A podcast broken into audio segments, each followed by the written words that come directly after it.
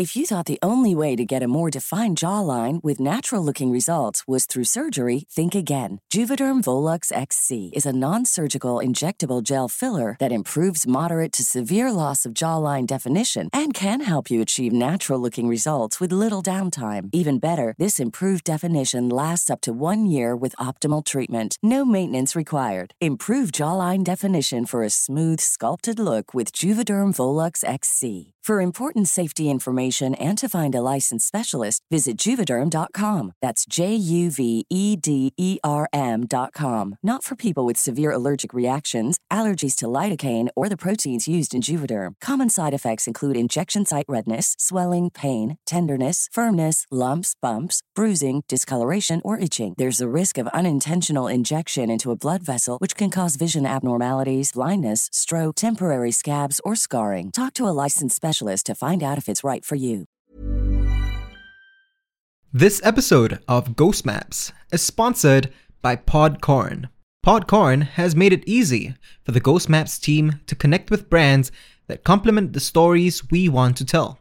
If you're a podcaster looking for sponsorship that fits your show, or a brand that's looking to create an authentic message that truly resonates and engages with listeners, visit podcorn.com now.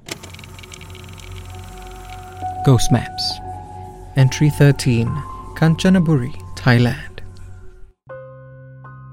Indran and I got to know each other during our national service. While we were both drivers in an artillery unit, he was assigned to a reconnaissance detail, while I was part of the main group. Still, we both managed to bond quite quickly during our smoke breaks. And Little has changed since then.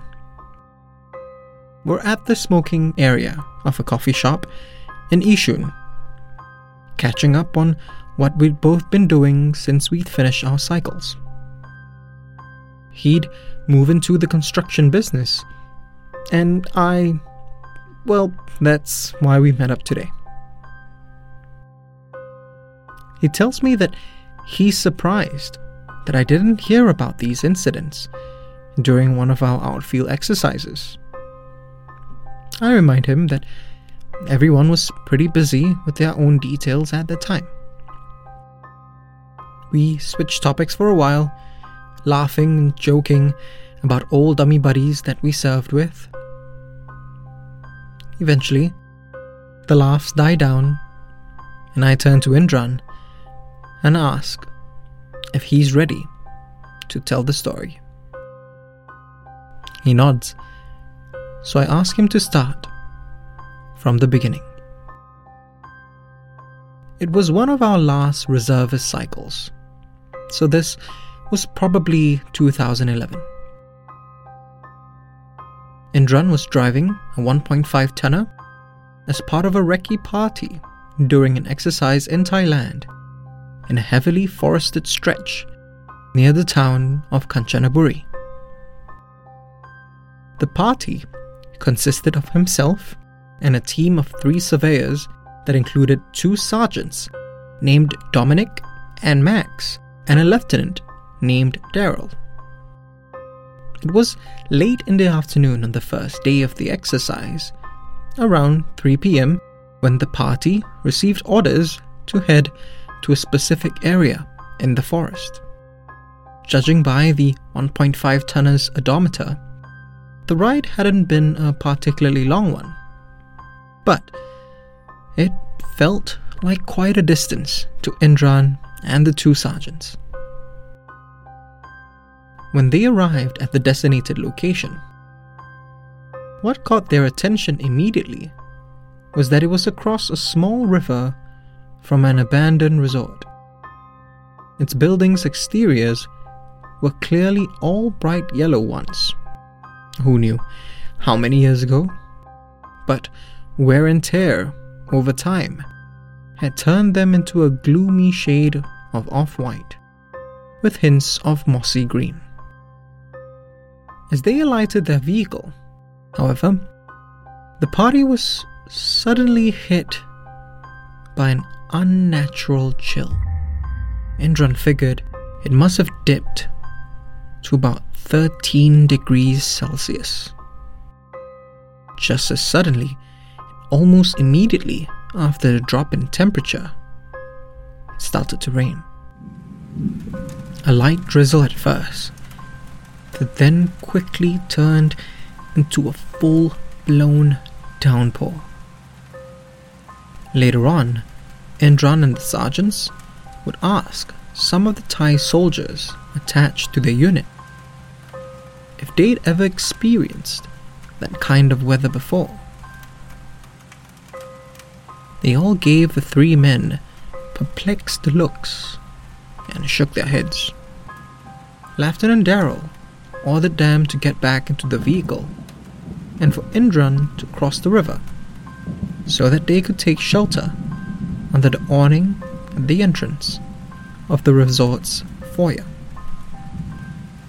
One of the sergeants, probably Max, told the lieutenant that that was against protocol.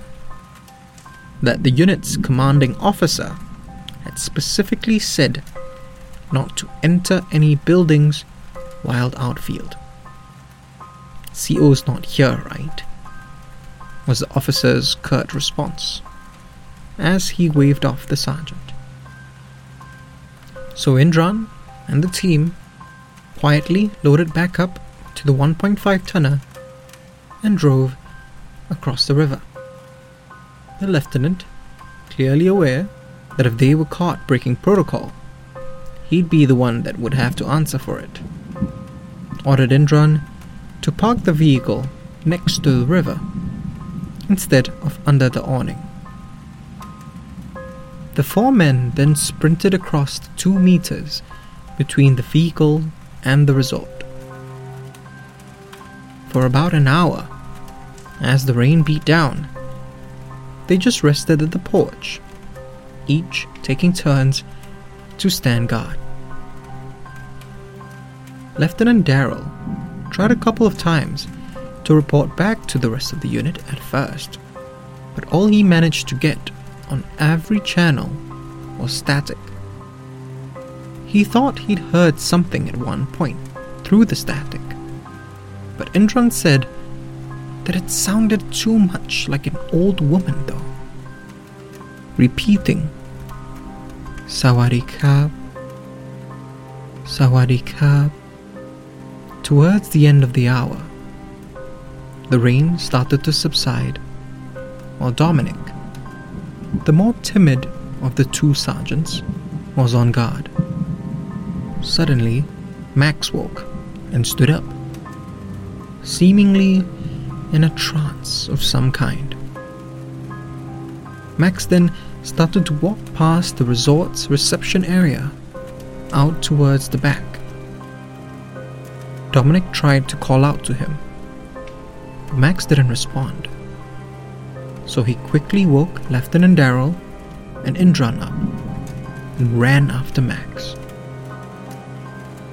Dominic managed to catch up to his fellow sergeant and pulled Max back just before the entranced soldier could walk off a cliff. Indran and Dominic slapped Max splashed water into his face, eventually waking him from his unnatural stupor. Lieutenant Daryl, however, just stood by, kept asking what was going on. Max explained to them that he heard an old woman calling out to him. She was speaking in Thai, but he instinctively knew that she was saying, Come here. Come here. Tried to resist her, but couldn't. Dominic turned to Lieutenant Darrow, and with more conviction than Indran had ever seen in him, said that they needed to rejoin the rest of the unit immediately. The officer hummed and hawed, but eventually relented. Indran lights another cigarette and takes a sip of his coffee. I knew Dominic too. And mentioned that this explains why he seemed so different during the reservist cycle that followed this one. Indran says that it wasn't just this incident, though that would have been bad enough. He says that the following evening, something else happened.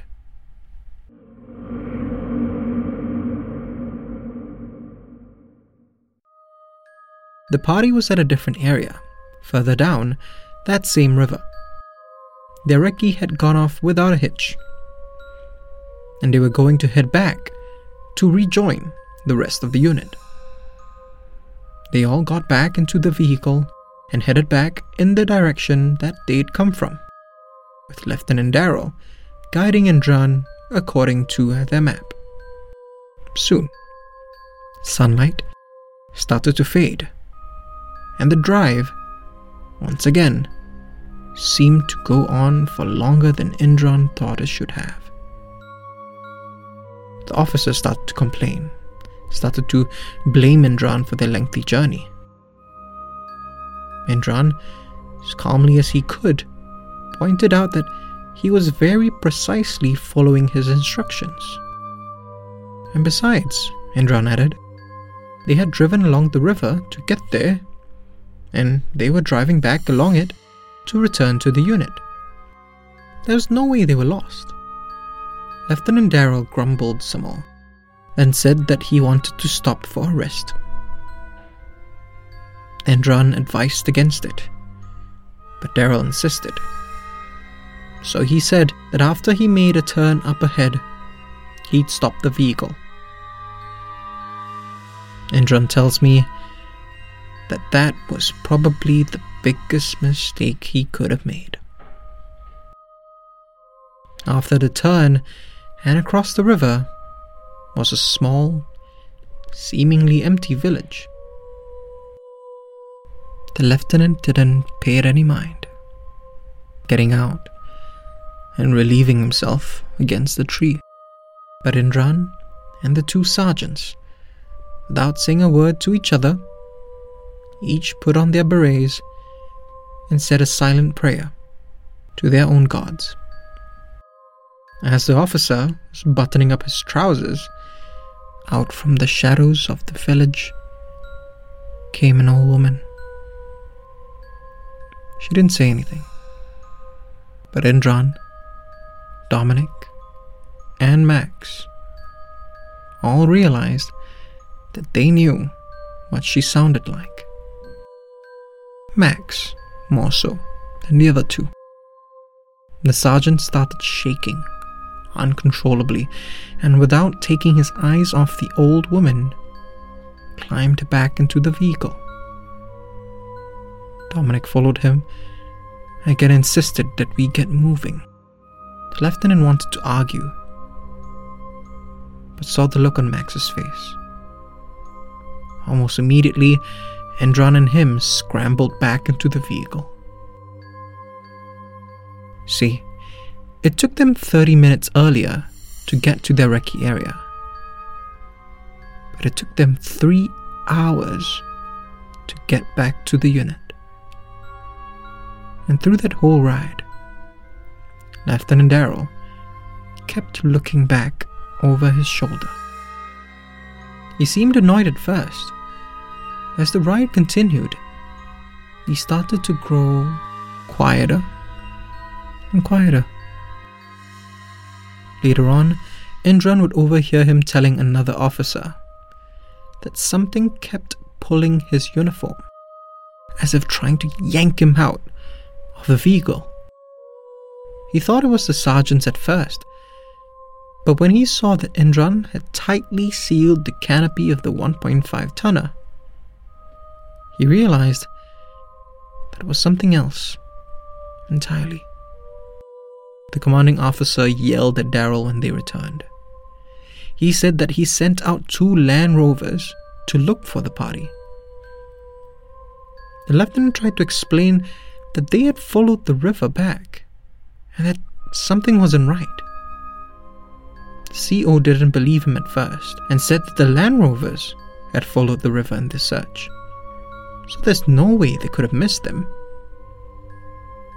When Indran and the sergeants chimed in and backed the officer up, the CO eyed all four men for a moment before calmly telling them to go grab their dinner and turn in for the rest of the night. The four of them never went out for another recce for the rest of the exercise.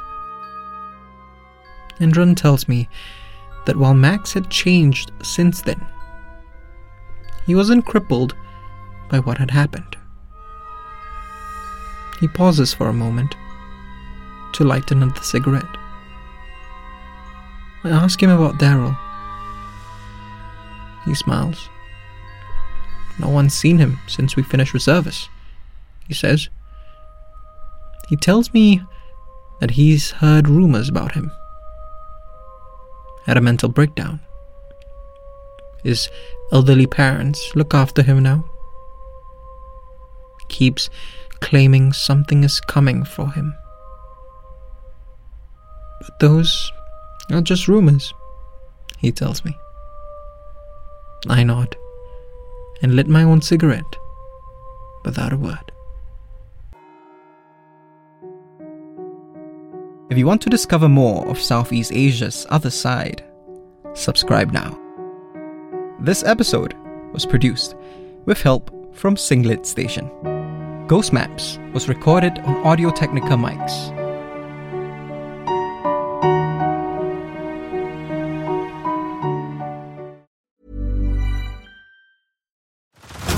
Head over to Hulu this March, where our new shows and movies will keep you streaming all month long. Catch the acclaimed movie All of Us Strangers, starring Paul Mescal and Andrew Scott. Stream the new Hulu original limited series We Were the Lucky Ones with Joey King and Logan Lerman. And don't forget about Grey's Anatomy. Every Grey's episode ever is now streaming on Hulu.